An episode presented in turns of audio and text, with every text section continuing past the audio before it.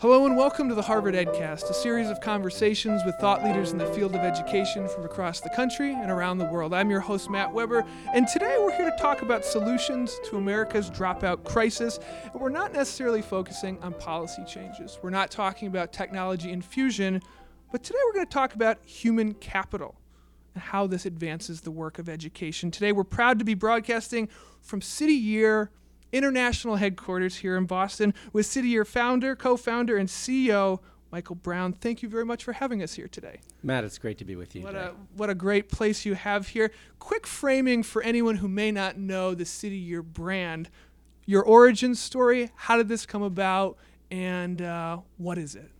Sure. Well, when I was 20 years old, I took a year off from, uh, from Harvard. Uh, on the very first day that I arrived at the university, the president of Harvard said, I want to welcome you to Harvard and ask you to please go away. And what he meant by that was take a year during your education and maybe find your passion and then come back. And I did that. I worked for Congressman Leon Panetta, today's Secretary of Defense. Uh, when he was a member of Congress, he turned me on to the idea of voluntary national service, the idea of calling on young Americans to give a year or more to work on the needs of the nation and to build their own skills uh, and hopefully get a commitment to a lifetime active sense of citizenship. And together with my college roommate, Alan Khazei, we became so inspired by this idea that we decided to start an institution that could work on the concept of national service. We call it City Year, because just like young people do a junior year or senior year, we think they should be able to do a City Year, where essentially their classroom is their community and their country and the needs, and they learn from their experience and have a sense of civic efficacy. That was uh, now 23 years ago. We reached out to private companies to sponsor us. Today, we are a private public partnership. Uh, we have corporate sponsors that sponsor us across the country, as well as school districts that support our work, as well as AmeriCorps uh, that is supporting all of our young people across the country. What made you decide, of all the different service avenues you can go down, what made you decide to focus not necessarily just on education, but education in the classrooms and outside the classrooms? Well, Matt, when we started City Year, we actually were broader. We wanted to demonstrate that national service could sort of be the yeast and the bread was the metaphor for all the nonprofits that could utilize the youthful energy and idealism of young people. And so what we did is we said essentially, how can we help meet your needs with young people? Over time, we realized, though, we were being drawn into schools. Schools really saw us a very unique asset. And five years ago, we did a strategic planning process that asked just one big question is how can we have more impact? And we realized that if we focused in high poverty schools and we're there from 7 in the morning until 6 or 7 at night, we could have the biggest possible impact. And since then, that focus has led to a great deal of innovation uh, and entrepreneurship within our organization where we're seeing more and more impact every year. So, 7 in the morning to 7 at night what are these red jacketed young people doing in those classrooms? So what we do is, uh, as you mentioned, they're in uniform, so you can't miss the city year corps. Red jackets, khaki pants. It's a it's a sense of sort of like this is a corps that's exciting. You're drawn to them, and what we do is. Um, we start at the schoolhouse steps every single morning, outside, rain or shine, and we are literally in teams of 10 or more we're clapping for the students and cheering for them when they enter the building, as well as the teachers. So you can't enter a school that where City is at without that sense of excitement. Welcome to school. The core members, as we call them, know the children by name. They say, "How you doing? Where's your homework?" Get a sense of how they're feeling today, and get them pumped up for a great day of, of school. Then they follow them inside. And at nine o'clock in the morning, any student that's absent We'll get a phone. We'll get the list. We'll get a. The parents will get a phone call by 9 a.m. Or if it's a high school student, we directly call their cell phone. Say, where are you today? We need you. Come on in. And then we're in the classrooms. We're helping teachers differentiate instruction. The teacher may need to work with the kids who need the most remediation or to be able to give the lesson of the day and say to the core member, you work with these students. Our core members are able to do push in and pull outs to be able to get to the kids that have the most need. We work with focus lists of students that are prepared in advance by teachers and administrators. These are the kids that are falling off track, and our core members lean into them. At lunchtime, we're doing mentoring. We're sitting with students at lunch and having conversations um, about what's going on in their lives. And we found that that can really dramatically impact their mood, their ability to connect and feel welcome in school, and really surface any issues that may be holding them back from fully participating in their education. Then we go back into the classrooms for the afternoon. Definitely 7 a.m. to 7 p.m. Exactly. and then we're in, uh, um, then we stay to run after school programs that are academic based as well as fun. And we also do things such as um, leading school assemblies, um, campaigns that a principal wants to put on, um, and engaging parents in parent events and physical and community service that happens on the school grounds. It's, I, I, I tease our core, I say you only work a half day, it's 12 hours. And most of them are up at 5 in the morning as they head off to their schools. Unbelievable. Now, when you made this shift sort of in, in, in focus five years ago, how have you noticed the changes in these school communities over the past five years as you've sort of evolved and seen this shift affect students? What we've tried to do is, is go from becoming an, organ, an organization that says, well, schools are a nice place to volunteer, to saying that national service can be a new human capital strategy that is really essential to how a school can conceive of itself succeeding in a high poverty environment. Um, Johns Hopkins University came up with a breakthrough series of research that had a profound impact on our organization. It found that over a million students are dropping out of high school every single year in the country. And other studies have shown that that costs our country as much as, uh, you know, $300,000 over the course of a lifetime of even one student. Over the course of a decade, that'll be $3 trillion. That's in lost wages, that's in incarceration rates, that's in poor health that's associated with dropping out of high school. It's essentially a fast track to an underclass. It's also the number one civil rights issue of our generation because most of the schools that are producing dropouts are the same schools, often located in the high poverty areas that they've been located in the same schools for 30 years, often students of color. So we have to address this as the number one civil rights issue. But Johns Hopkins, went, the research went even further. It found that 12% of all the high schools in the country are producing 50% of the dropouts, which means you can, you can go to where the need is.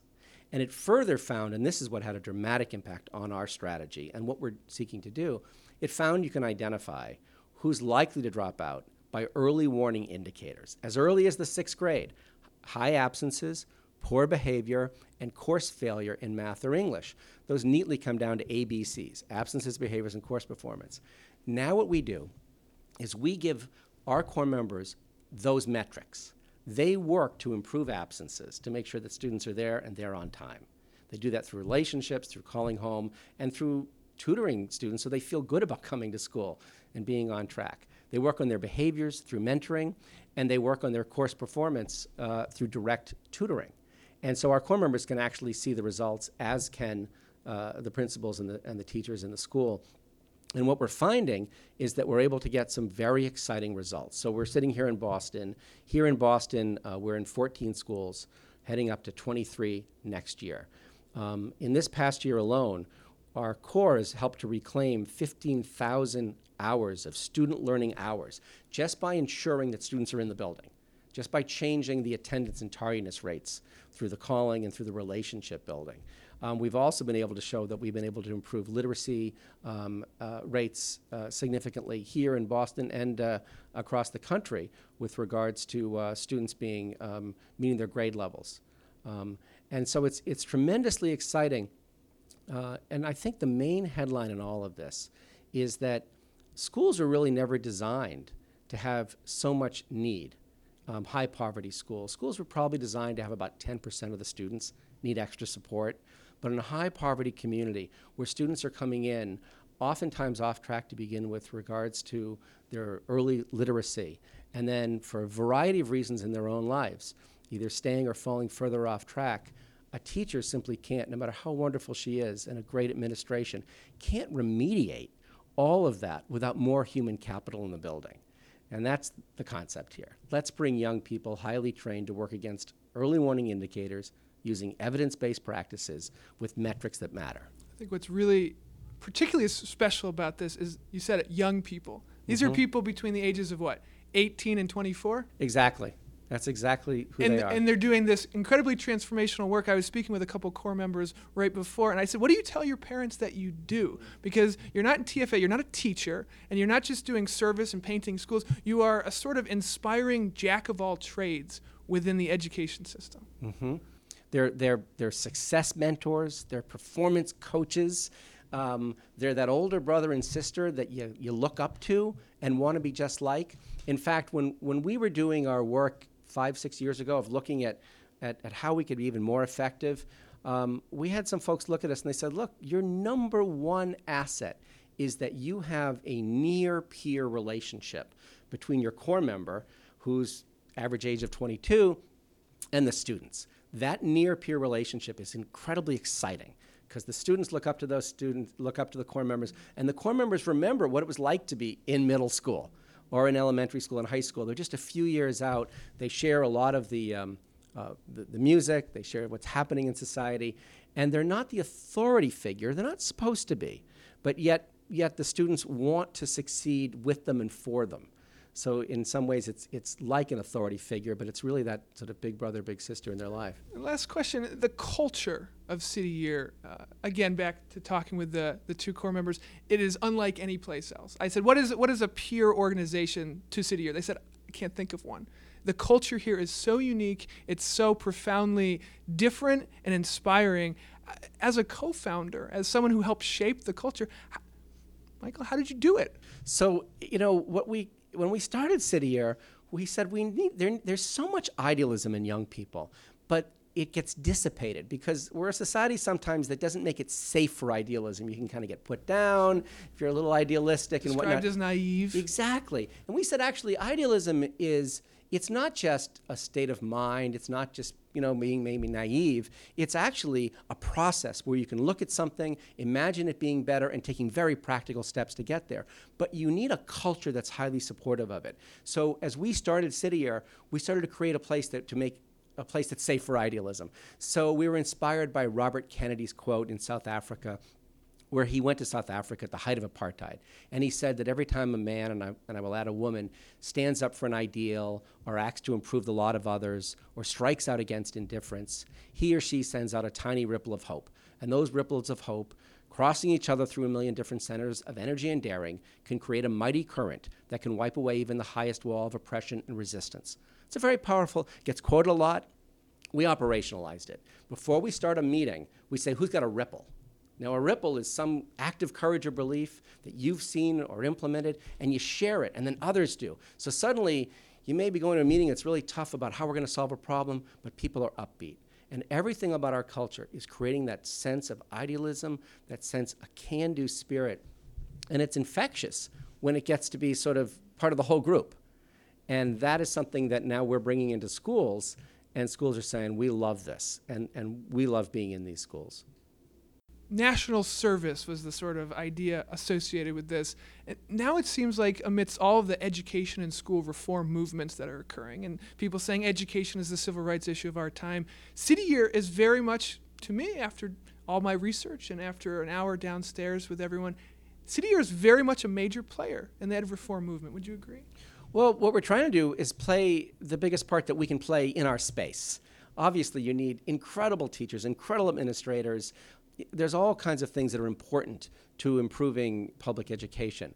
But if we can bring these talented young people in, these near peer, full time mentors and role models and tutors, and give them the training uh, and the techniques to be successful, then it becomes a critical player in it for national service. Uh, two years ago, um, we announced our plan to scale all this with uh, Education Secretary Arne Duncan. Our plan is called In School and On Track. And its goal is to reach a majority, at least 50%, of all the students who are off track in every city we serve in, which is a big stretch goal. And to do that, you need to reach around 25% of the schools. If you get to the largest schools and the ones that have the highest need, you can reach a majority of the students with these full time national service young people. And that, that's our goal. Where, uh, when we announced that, we were 1,500 core members. Today we're 2,000. We need to get to around 6,000. And we're doing that with a combination of AmeriCorps, school district dollars, and private philanthropy.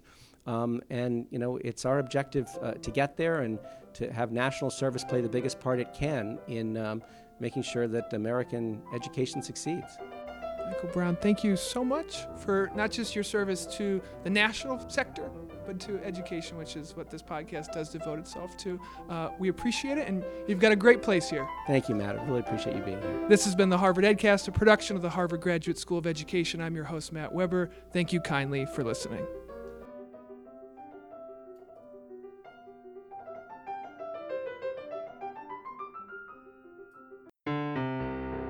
The Harvard Graduate School of Education, working at the nexus of practice, policy, and research.